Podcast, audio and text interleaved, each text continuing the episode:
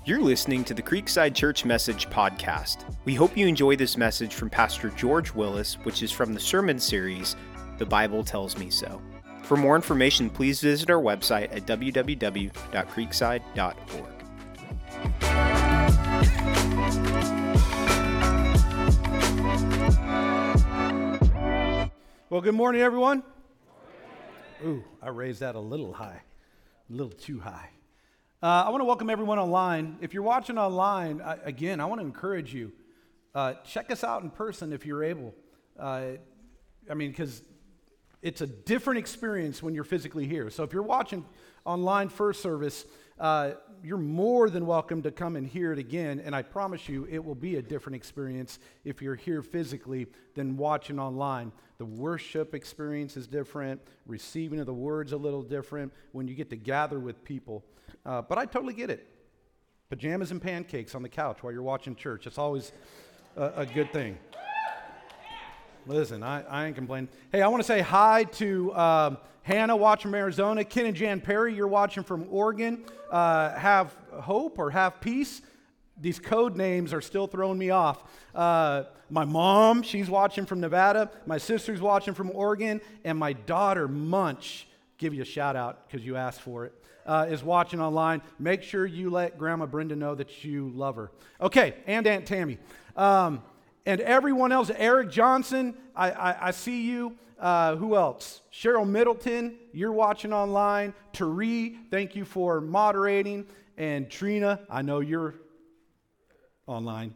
Uh, thank you for moderating. Uh, we're, we're in for a good Sunday because we are in our last Sunday of 40 days in the Word. And this is our sixth week. And what I want to do today is I want to answer this question as we prepare for our last small group on Wednesday or this week, whenever you have your small group. I want to answer this question How do I keep how do I keep on continuing in the skills and the habits that we've been developing in God's Word over the past six weeks?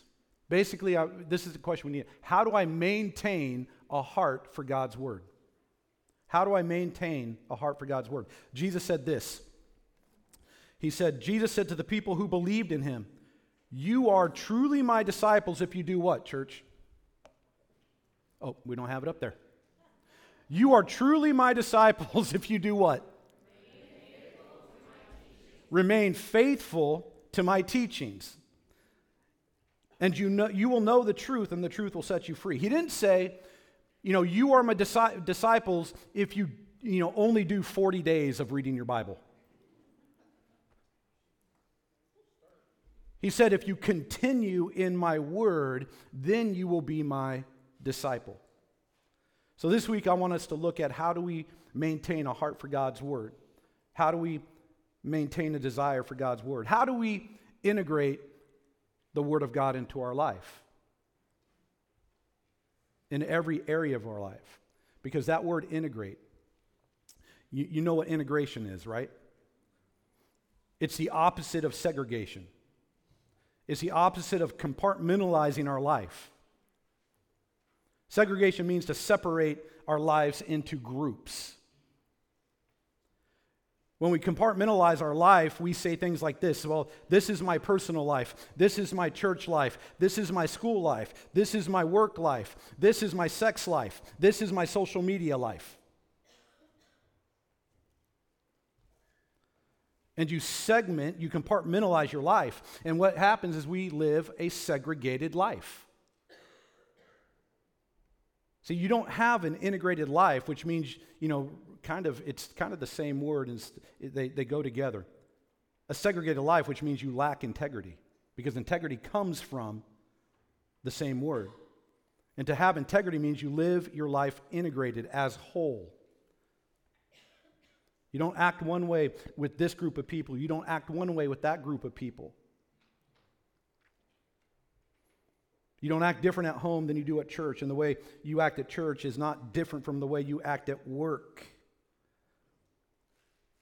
We act the same in all areas as a whole.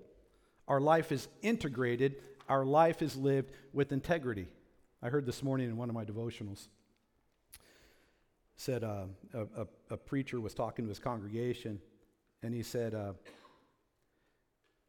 You know, be, being a pastor and coming to church, let me see if I can, I don't want to mess this up, but he said that uh, the only people I, you know, I only know the church version of you. You understand what that means? And I think a lot of us only know the church version of one another. See, I want to live, I want us to all live an integrated, integrous life. Integral, integrous. Come on, you English majors. I want, I want you, I want all of us to become men and women of the Word. Now, how does this happen? It's not going to happen unless you have desire. If you have no intention or a desire to be a man or a woman of the Word of God, it's never going to happen. It all starts with desire. If it's important to us, we make it a priority. If it's not important to us, we make an excuse. The first verse we're going to look at today is out of Psalm 119, is verse 20. And it says this What I want most, in other words, the number one priority in my life, what I want most, and at all times, that means in every area of my life, it's integrated, is to do what? Is to honor your laws. Here's what David is saying here. He says, I want to be a man of the word, whether I'm at work or I'm at home or I'm at a game or I'm playing with my kids or I'm on the golf course. I want to be a man of God's word. I want to be led and I want to be guided and I want to be directed by the Word of God. Today, we're going to learn how to do that. How do you, and, and how we do that is in these six very easy steps. Well, easy to say, I guess. But the steps are actually the six Bible verses that we've been memorizing throughout the last six weeks.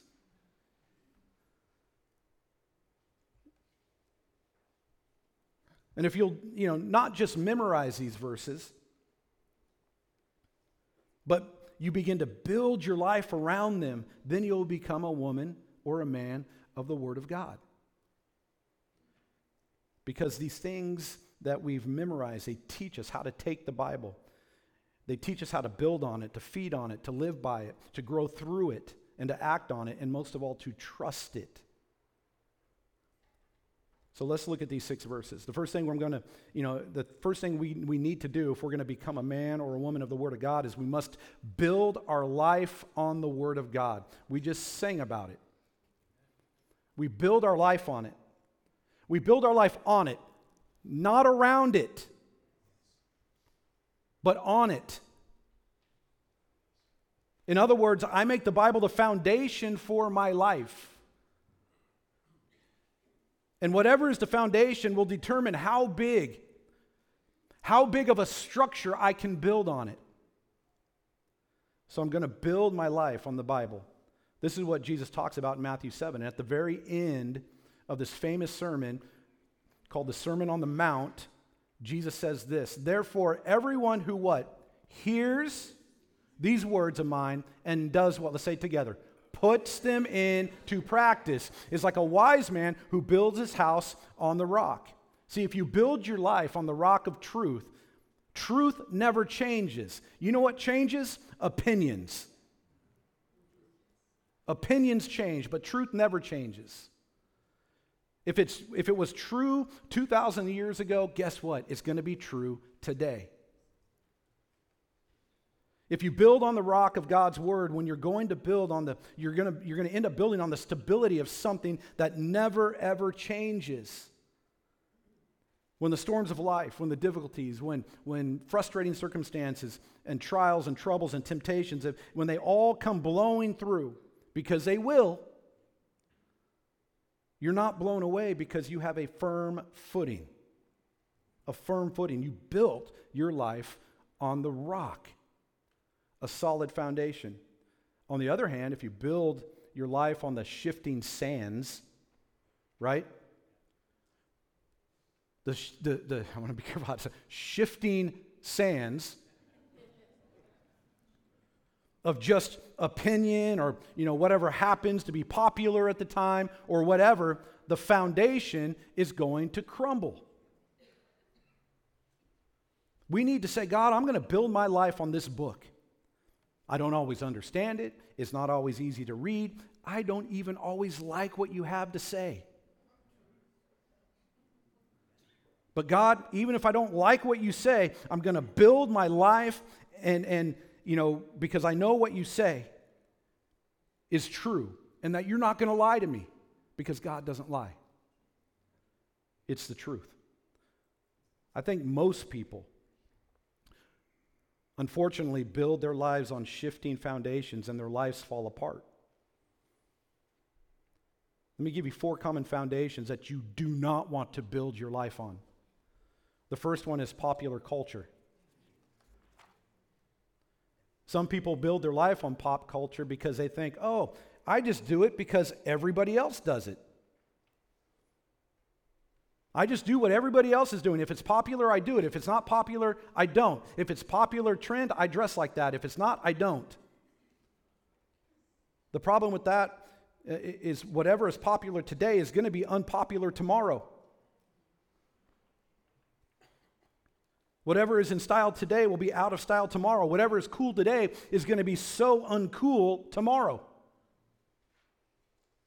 So it's constantly changing the foundation. God says in Exodus 23 2, do not follow the crowd in doing wrong.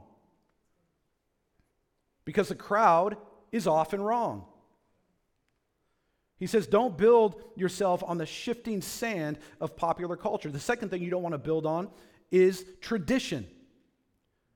Now, for some of us, a little farther along in years, like, whoa, you're kind of getting in my bubble here. A lot of people build their lives on tradition. In other words, I do it because I've always done it.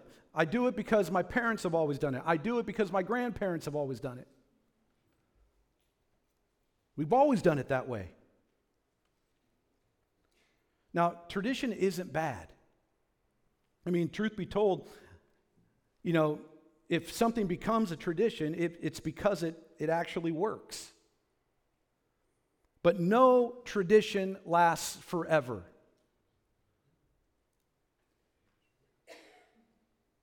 Traditions eventually wear out, traditions eventually become obsolete. Even Jesus says this in Mark 7 8. He says to a group of religious leaders, He says, You have let go of the commands of God and are holding on to human traditions. And I think a lot of churches are like that. They're holding on to uh, traditions that aren't really in the Bible. You want to bring it a little closer to home? When we set up more chairs and less tables.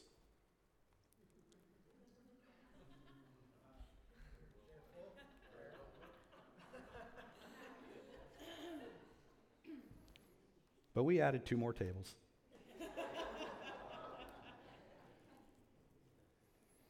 What's happening is, is we're holding on. We're holding on to traditions that aren't really in the Bible. We've always done it that way. Traditional. It's tradition. You know what Jesus is saying? Be careful that you don't put tradition before truth. Because that's what's going to get us in trouble. A third thing you don't want to build your life on is simply reason. Reason. We all, we, we all need reason because reason is reasonable, right, David? Reason is reasonable. In fact, God gives us the ability to reason. But sometimes what you think is reasonable is not actually right. Just because it seems reasonable to us, it doesn't mean it's actually right. Well, I've always thought that. Well, it really doesn't matter what you've always thought. What matters is what the right thing to do is in this circumstance. Well, I just thought I should have. It doesn't matter. What is the right thing? When I rely on my own in- intellect, which is limited, when I do what I've always thought I should do or how it's always done, what seems reasonable to me, often ends up being a mistake. Can anybody relate to that? Reason is a good thing, but it's, it's not infallible. Proverbs 16:25 says there's a way that seems right. You mean to us as a man, as a woman, as a human, it, it seems right. It seems like the right thing, but in the end, what does it do? It leads to death. It's a dead end. How many times have you made a decision that you thought was reasonable? You know, I, I thought it was, I need to marry this person. I need to get this job. I need to start a business. I need to upgrade this device or my wardrobe. You thought it was reasonable. I need to accept this job offer. And what seemed like the right thing was an absolute disaster. In your new job, you're going, Why did I ever quit my old job? Because your reason isn't perfect. We make mistakes. We're not always, even when we think we're being logical, we're not always logical as we think we are. The most important one to avoid, and this is the fourth one, is emotion. Feelings. Feelings are valid, but not always accurate. Some people build their life on emotions. They build their lives on a feeling. If it feels right, I do it. If it doesn't feel right, I don't do it. In other words, I do what I feel like doing, and when you do what you feel, you know, then you do what you feel, and then you, I feel like doing, you know, if I feel like doing it, it must, you know, and it feels right, then it must be right. Here's the problem feelings lie. And no one, no one lies to you more than yourself. Feelings lie. They lie to you all the time. And your feelings sometimes tells you things are going great when they aren't. And sometimes your feelings tell you things are going horribly wrong when they're actually going better than expected. Feelings lie to you all the time. They're highly unreliable. You can't trust your feelings. If you live by your feelings, you'll spend your life manipulated by your mood. If you only want to do what you feel like doing, then the reality is 99% of us will, would end up staying in bed and accomplishing nothing in life. A lot of times, uh, to get anything done, guess what? You have to do what you don't feel like doing. And if you build your life on emotion, on feelings, there's a word for that. And the word for that is immaturity.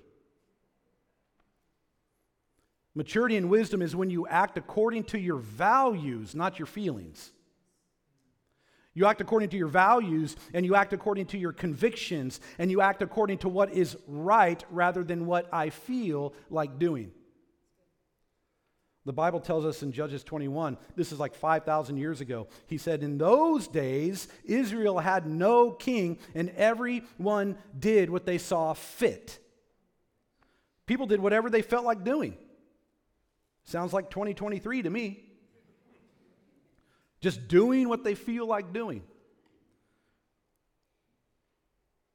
And to show you how unreasonable and unreliable emotions are, and the reason, you know, and, and reason and tradition and popular culture, how unreliable these are. I thought I'd show you the difference between, you know, celebrities' views on marriage and how God views marriage. And, and the Hollywood's formula for relationship, because we all kind of look up to celebrities, and, you know, if we're honest with ourselves, we kind of idolize their lifestyle, right? In opposition to how God's view on marriage is and his formula for relationship. This is Hollywood's formula for relationships. It says if you want to be happy, what you do is you find the right person. If you want to be happy, you find the right person. Then the second thing you do is fall in love. The third is you fix all of your hopes and your dreams on that one person for all of your future fulfillment. And then the fourth thing, if failure occurs, repeat step one, step two, and step three. You just repeat it over and over again, you know, a dozen times, because it really doesn't matter as long as you're happy. Let me give you God's prescription for relationships. Number one, instead of finding the right person, you become the right person. You focus on building your character, building character in your life. You become the person that is worthy of marriage. You become the right person. The second step is instead of falling in love, you walk in love. Love is a choice, it's 100% under your control. You are choosing to, you know, here, here's a, you say, well, we fell out of love. It just happens, you know, we fell out of love. No, you chose to fall out of love because you chose to fall in love. Love is a choice. Love is not an emotion. Love creates emotion. Don't get me wrong. But love is not an emotion. Love is a choice. It's making your problem my problem. It's choosing your need over my need. It's being other centered rather than me centered. You walk in love. So become the right person. Walk in love. The third thing is fix your hope on God and honor Him through your relationship, not one another. Fix your hope on God and honor Him. And the fourth thing, if failure occurs, repeat step one, step two, and step three. That's the difference. If you want to build your life on the Word of God, you know, you, will say, I don't always like it, even when I don't know, when it's not always convenient, it's not always politically correct. But if God said it, it has to be true. So, God, I'm, I'm going to build my life on the Bible. Because you know what? God's Word, the Bible, is the final authority in my life. So build on it. And after you start building on it, the second thing you have to do is you have to feed on it. You have to consume it. Feed yourself on the Word of God. You have to feed on the Bible to get the strength that you need. Did you know the Bible uh, equates God's Word to spiritual food? If you don't believe me let, me, let me give you an example. The Bible describes itself as the water, the milk, the bread, the meat of the spiritual life. Tell me that doesn't sound like a good meal. It's everything that you're going to need for sustenance, spiritual sustenance. But you have to be feeding yourself. Nobody's going to feed you. Let me ask you this when you're hungry, uh, husbands, how has this worked for you? Woman, go make me a sandwich. I'm hungry. That doesn't happen. What do you end up doing? Getting out of your recliner, pausing the game, and you make yourself a sandwich when you're hungry. You have to feed yourself, you have to be consuming it. Because just like you need physical food for physical strength, listen, we've got to have spiritual food for spiritual strength. So you have to be feeding yourself constantly all the time. We need to feed ourselves so we have the strength to accomplish what God has assigned us to do in our life. The Bible says that we are all building. The Bible also says we're all in this war, a spiritual warfare that we're in. You're not going to have too much success building your life or winning spiritual battles that we all face every day if you're spiritually malnourished. So we need to be feeding ourselves the Word of God. One, one of the things I found is this unlike regular food, when I feed on the Word of God, the more I eat, the more I read, the more I dig in, the more I study, the more I see the goodness of the Lord in my life. You know what happens? The more I desire it, the more I crave it, the more I need it, the more I want it. So I need to be feeding myself. Nobody's going to, you know, you, no one likes to be force fed. Oh, I'll make you a sandwich, but it's going to be lettuce, tomato, and cucumber. And, you know, and you're like, no, give me the salty meat. You don't like to be force fed. You have to feed yourself. There's a verse we looked at in our small group a few weeks ago. It's Colossians 3:16. It says this, Colossians 3:16. Let the word of Christ dwell in you richly, Colossians 3:16.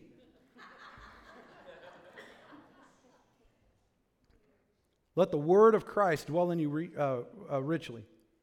Let it dwell in you. Let it take up residence in you. Let it inhabit you in a rich and profound and a life giving way. That's what that verse is saying. So, how do we feed ourselves on the Word of God?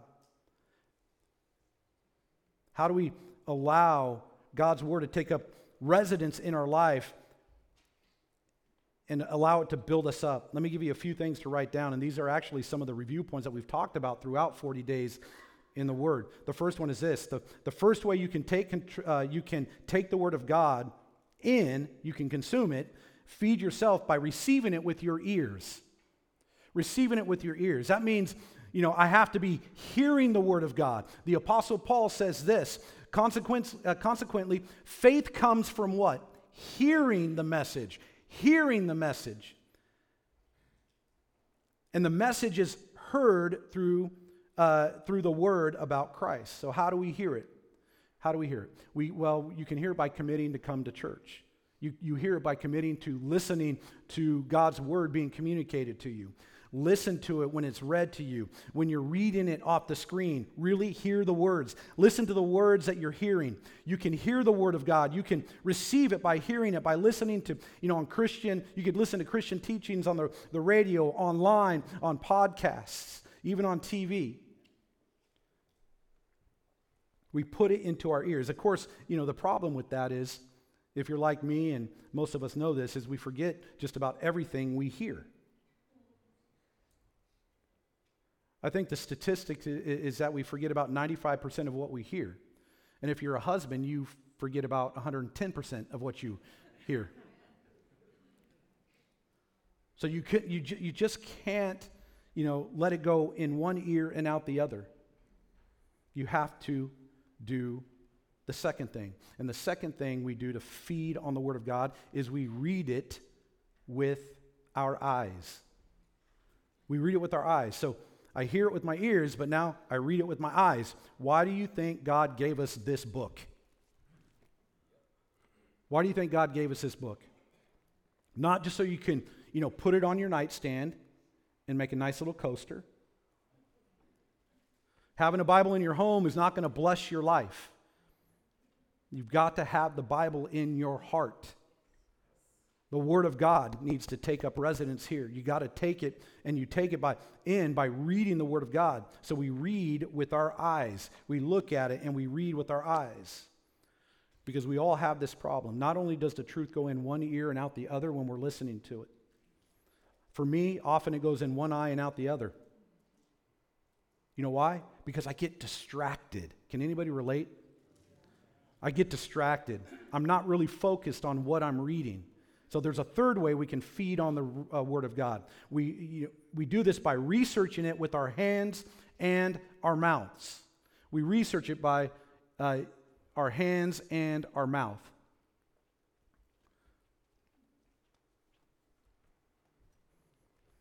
What does this mean?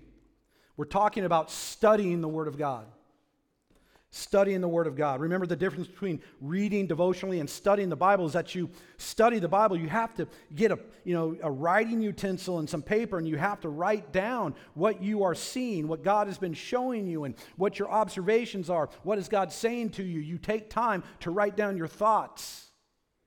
That's studying the Word, studying the Scripture, getting a Bible, a study Bible that has notes in it, and you read it and you study it with your hands by writing things down, and you're documenting your thoughts and your observations.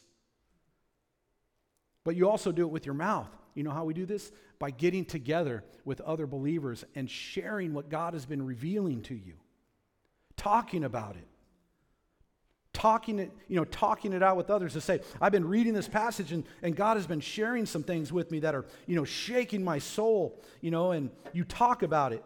And you go, hey, listen, have you ever have you ever read this before? Have you ever experienced the same thing I'm experiencing through it? That's why being in a small group is so important. And then the fourth way we feed it yourself, or we feed ourselves on the Word of God, is we reflect on it in our mind. We reflect on it in our mind. I reflect on it in my mind. I just, you know, I don't just read it. Uh, I just don't maybe talk about it, and, and then I go on like nothing has ever happened. But I spend time meditating on the Word of God. That's what 40 Days in the Word has been all about. Different ways to meditate, to reflect on the Word of God. Has anyone ever talked to themselves? I do all the time. I mean, we're all a little crazy.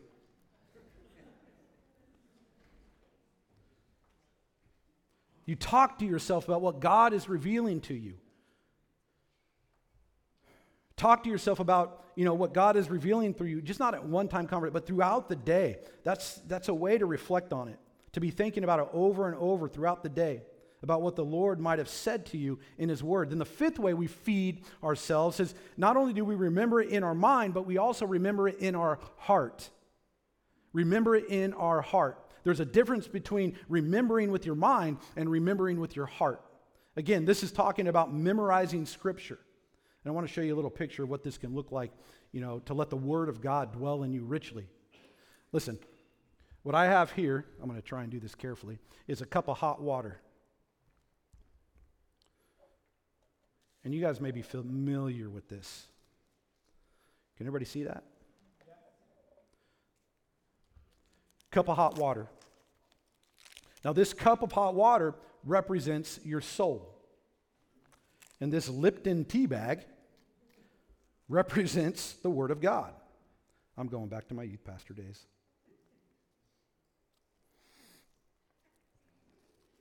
I just like to smell a tea. Listen,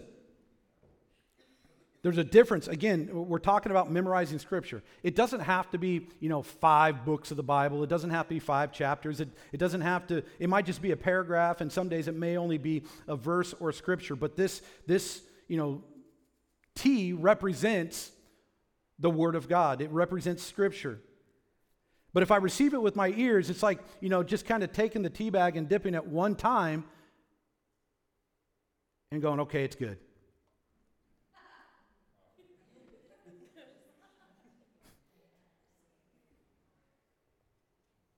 It doesn't really do much to the water, does it? But if I come back again and again and I let the Word of God steep, if I, if, you know, I, I, I let it, I marinate on it, I memorize it, I read it with my eyes, I hear it with my ears, I research it, I study, I take notes. I write things down. I start to talk to other people about it. Then I start to reflect on it. I meditate on God's word. I read it over and over again. I put myself in the story. 40 day people, you picking up what I'm putting down? Emphasizing different words in different ways, asking questions, probing, probing it with questions, paraphrasing it, putting it into my own words. Lord, I heard you saying, is this what you're trying to say to me through my word? That's what I'm doing. That's what it means to reflect on it in your mind and memorizing it, remembering and coming back to it over again, you'll notice that something starts to happen to my soul, just like something now is happening to that water. The water is, what is it doing? It's absorbing the color. It's, it's taking on the flavor and the aroma and the character of that tea. That's what it's like to let the Word of God dwell in you richly. You begin to absorb what, it, it, what it's really saying when you do these things. Why does God want us to do that? That brings me to the next point. Not only are we to build on it, not only are we to you know, feed on it, but the Word of God, to, to integrate the Word of God into our lives, we need to live by it. You have to live by the Word of God. The Word of God is not only food for your soul, the Word of God is your standard of living. It's the Word of God that sets the standard by which we judge everything else of value in our life. It's the standard by which you make decisions for the things that you are facing in life. Listen, we all got to build our life on something. You've got to base those decisions on something. It comes when you allow the Word of God to become the standard by which we live. Uh, Psalm uh, 1 1 and 2 says, Blessed or blessed is the one who does not walk in step with the wicked, or stand in the way that sinners take, or sit in the company of mockers, but whose delight is in the law of the Lord, and who meditates on his law day and night. What does that mean? It means if you want your life to be blessed, you don't build your life on the counsel of the world. On the way the world thinks, on the way the world does things. You, but you meditate, you build your life on the way that God thinks. The counsel of the ungodly, that's the, the stuff we hear on the t- all the time on TV, in music, in movies, on social media. It's, it's the world around us. It's the values of the world. And the Bible says if you want to, if you want your life to be blessed, you don't build your life, you don't live your life by walking in step with the wicked but live your life, build your life, feed your life on the Word of God. If the, if the Word of God, you know, it's the Word of God that says, you know, it will give you hope when you're in crisis. It's the Word of God that says it'll give you comfort when you're in despair. It's the Word of God that says it will give you strength when you are weak. It's the Word of God that, that will give you wisdom when you're confused. It's the Word of God that will give you guidance when you're looking for direction. It's the Word of God that will give you strength to resist and fight against temptation. Psalm 119:11 says, "I have hidden your word in my heart so that I might not sin against you." This is what memorizing the Bible is about. It's about hiding the word of God in our heart, taking it into our heart. He says, I have hidden your word in my heart, not so you can just be a good little Christian.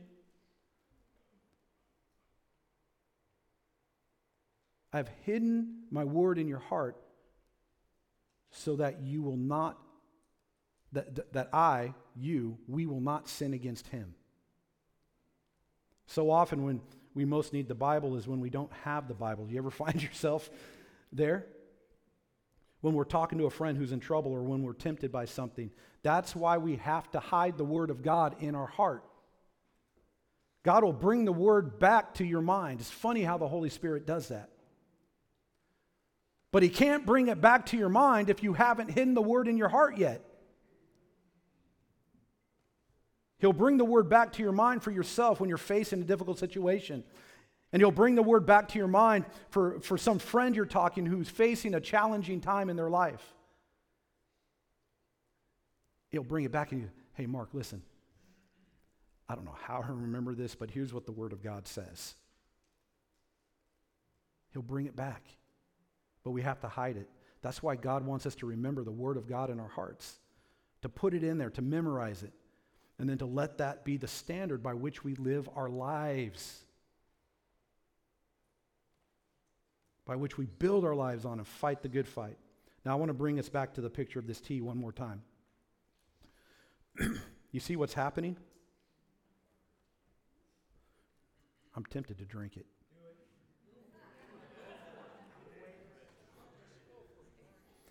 You see what's happening here just after a couple of minutes? The water has absorbed the color and the flavor and the aroma and the characteristics of, of that tea. But something else has happened to this water. It's taken on a whole new identity. Because we no longer call it a cup of hot water. What do we call it now? It's a cup of tea. When you let the Word of God dwell in you richly, you absorb the nature of Christ. You, you, the flavor and the aroma of Jesus. But something else happens to you. You, be, you, you begin to take on a whole new identity. You become a man and a woman of God. And for some of us, you become who you've always wanted to become, what God's created you to be.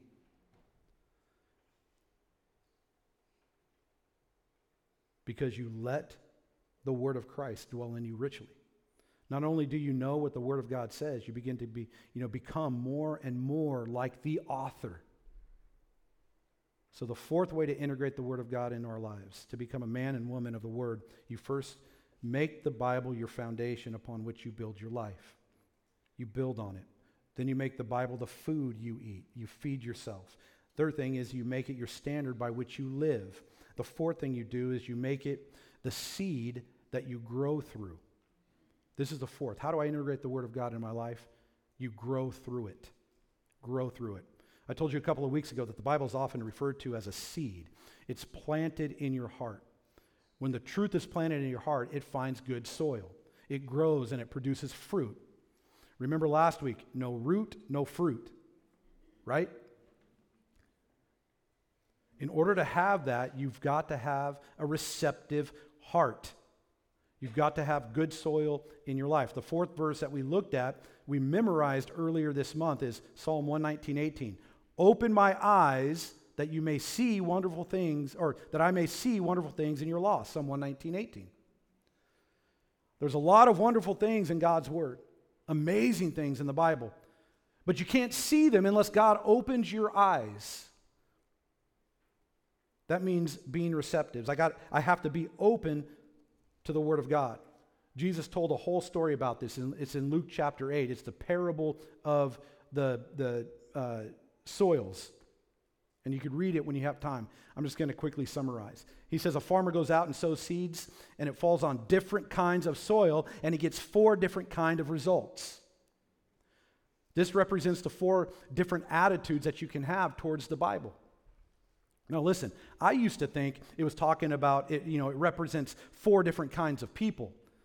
They don't. The reality is they represent our attitudes that you and I can have on the same day. I'm not going to go through this passage, I'm just going to give you the highlights. The first one is the hardened soil. You know what this one means? The hardened soil uh, in, in, in this story represents a closed mind. Sometimes we don't even give God a chance to talk to us because our mind is shut. Our minds are made up. Our hearts are hardened. We're, we're not willing to listen. Am I just preaching to myself? I don't want to hear what God has to say about my boyfriend. Come on, somebody. I don't want to hear what God has to say about my girlfriend. I don't want to hear what God has to say about my finances. I don't want to hear what God has to say about my debt. I don't want to hear what God has to say about my sex life. I don't want to hear what God has to say about this or that because I've already figured it out and I've already made up my mind.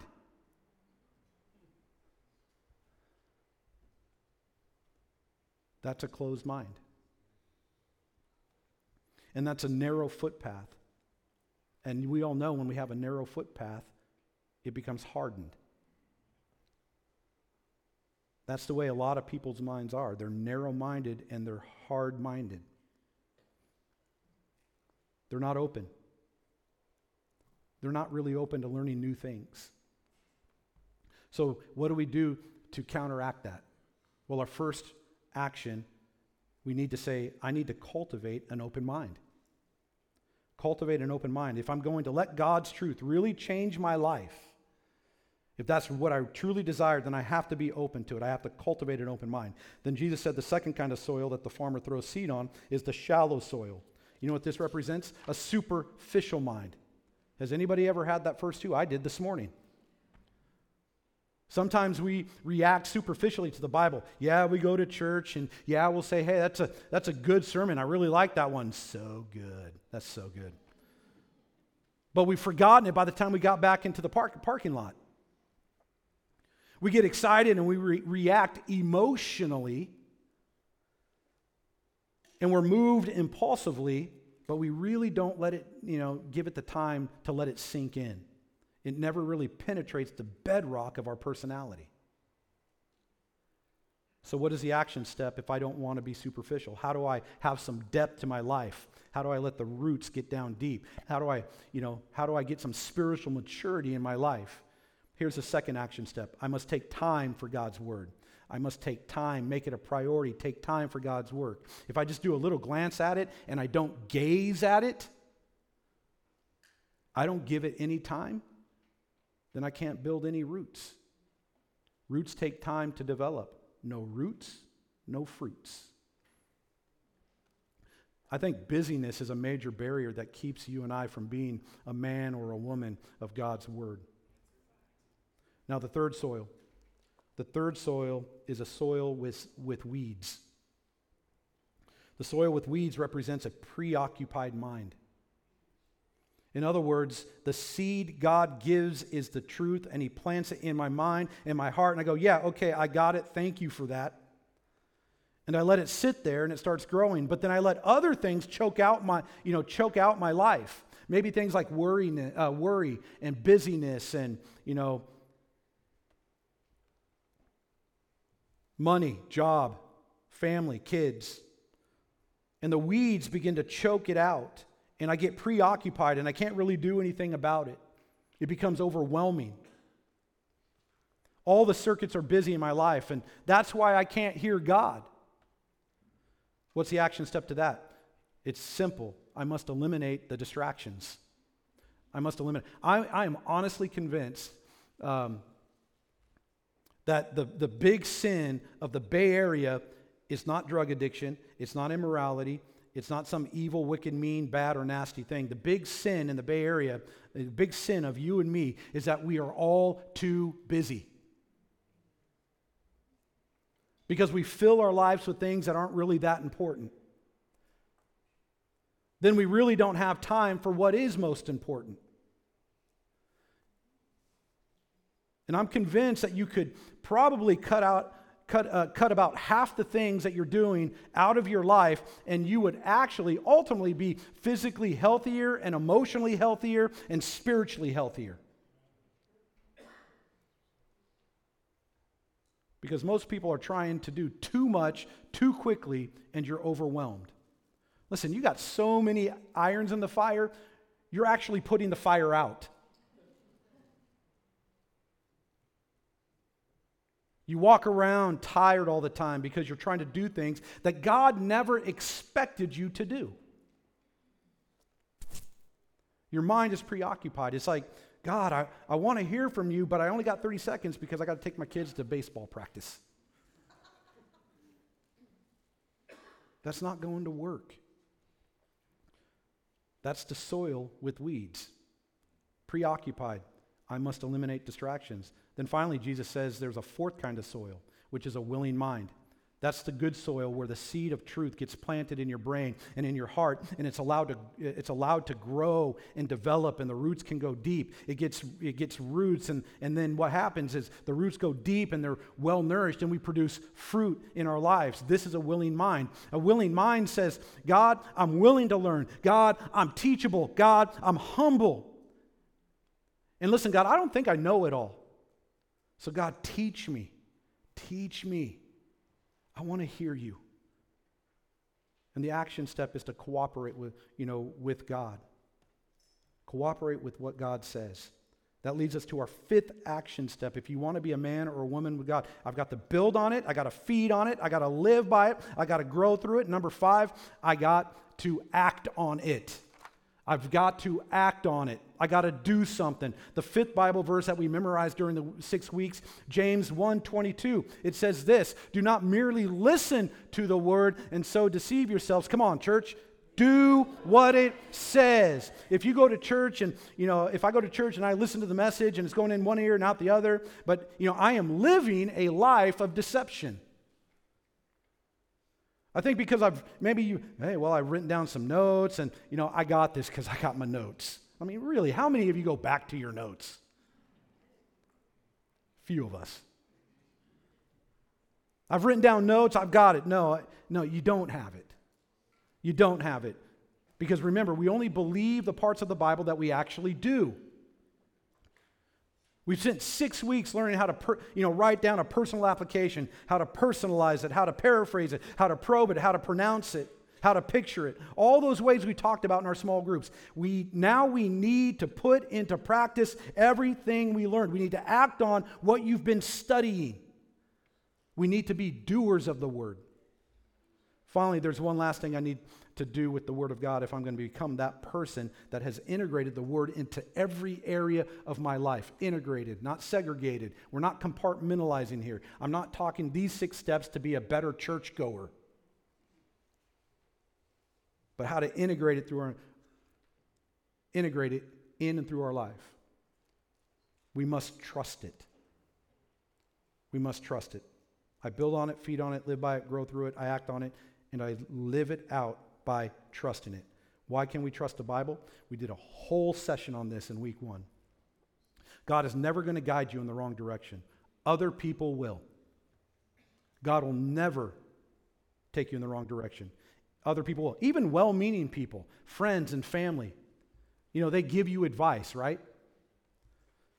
And it's the wrong advice because they, they primarily do it based on their opinion or how they feel.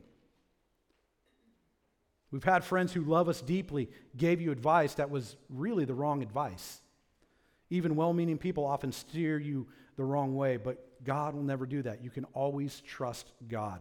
If He tells you to go that way, if He tells you to go this way, you need to go that way or this way because He's trustworthy. He doesn't lie, He doesn't steer you in the wrong direction. Why? Because He knows what is the best way to go. And if you don't do that, it's going to cause you a whole lot of problems. Psalm 119, 105 is our memory verse for the week. It says, Your word is a lamp to my feet, a light on my path. Psalm 119, 105. Let me ask you this Are you, are you ever in the dark? If you're being honest with yourself, you're like me and you're going to say, Yeah, I find myself in the dark a lot. Some of you are going, I don't have the slightest idea of what I'm supposed to do about this relationship. Or some of you may be saying, I don't have the slightest idea what I, you know, whether I should accept this job offer or not. I haven't had, you know, I don't have the slightest idea of where I should invest next or what I should do with the next five years of my life. I am so confused. No, you're in the dark. What do you do when you're in the dark? I mean, this isn't some like deep theological thing. I mean, when you walk into a dark room, what do you do? You turn the light on. You flip the switch, you turn on the light. This is why you need to memorize this verse because it is a promise of God. The next time you're in the dark and you're confused, you don't know which way to turn, you don't know what to do, where to go, and you say, God, you've said in Psalm 119, 105, your word is a light to my feet and a lamp for my path. God, keep your promise. I'm going to start reading your word. Show me what you want me to do. And after you start reading God's word, you start meditating, you start doing those five things that we just talked about. You, you go to the word of God and you say, Lord, I'm trusting that your word will be a lamp unto my feet, that you will light my path, and you'll give me the next step I need to take. You may not show me the end of the path, but you will show me the very next step and the direction I need to go. And when I'm confused and I don't know what to do about this relationship or this job or my finances or whatever, I know you promised to show me, and I'm going to take you at your word. I'm going to trust you. And guess what? When you do that, you'll see some amazing things happen. Here's what I want to challenge you to do. I want to challenge you as we get into the last 40 days of the Word. I want you to make a commitment to keep on doing what you've been doing. Keep on doing it. I want to challenge you to keep on reading your Bible every day. I want to challenge you to have a daily quiet time every day, a daily devotion. And as the worship team comes up, I'm going to invite you to stand. I want you to keep the habit of personal study. This is how we're going to grow. This is how we're going to nourish the roots. This is how we're going to experience fruit in our lives. And when you do, you become a man of the Word. You become a woman of the Word. What I want you to do this week when you go to your small group, you're going to be given a card. You're going to be given a 40 days in the Word covenant. This is a covenant for after, you know, we end 40 days, which you're committing. You're saying, I commit to living a life transformed by the Word of God, by reading God's Word, daily by putting God's word into action and by memorizing God's word. And then what you're going to do is you're going to sign your name where it says, sign your name. And where it says, Pastor, if, you, if you're here on Wednesday night, you know, I'll be more than happy to affirm that commitment by signing that card for you. Or you can have your, you know, small group leader acknowledge and affirm and sign your commitment card as well. But then you put, and, you know, then you have a, a, you put that in a spot, whether it's on your mirror that you get ready in front of every morning, maybe on your car dash or your refrigerator. I don't know where you stick these things. But put it in that spot where it reminds you to continue in the Word daily. 40 days. 40 days we've been doing this. Don't let it go to waste. Father, I want to thank you for, the, for your word, for your word to us. I thank you that it calms our fears, that it, that it illuminates and enlightens our mind, it strengthens our will, and it, it grows our maturity. I thank you, Father, that it calms our worries and it leads us when we find ourselves in the dark. And of all the things that your word does, Father, we thank you for it, and we want to commit to being a part of an ongoing process of continuing in your word. Well, I just want to invite you, let's sing this, this verse of um, Build My Life, the first verse of it, together. Just simple. Let's make it our words of declaration this morning.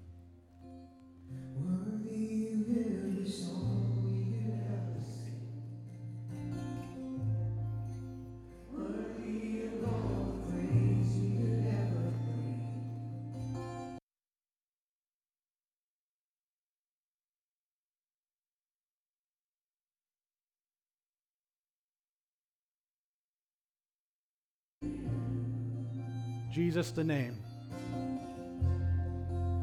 Jesus the name above every other name. Jesus the only one who could ever save. Worthy of every breath we could ever breathe. We live for you. Oh, we live for you. Now listen. If you've never invited Jesus into your life, if you weren't able to sing those words, Jesus, we live for you. Jesus, I live for you. I want to invite you to take this opportunity right now to begin that relationship with Him. It's not complicated. If you've never invited Jesus Christ into your life, into your heart, all you have to say is Jesus, I don't understand it all, but I open up my life and my heart to you. And I place my life and I will trust through faith in you. And I want to start this relationship today. I want to get to know you and I want to know your purpose for my life. For I believe in my heart and I confess with my mouth that you are Lord and that you went to the cross to save me. And our Father God raised you from the dead.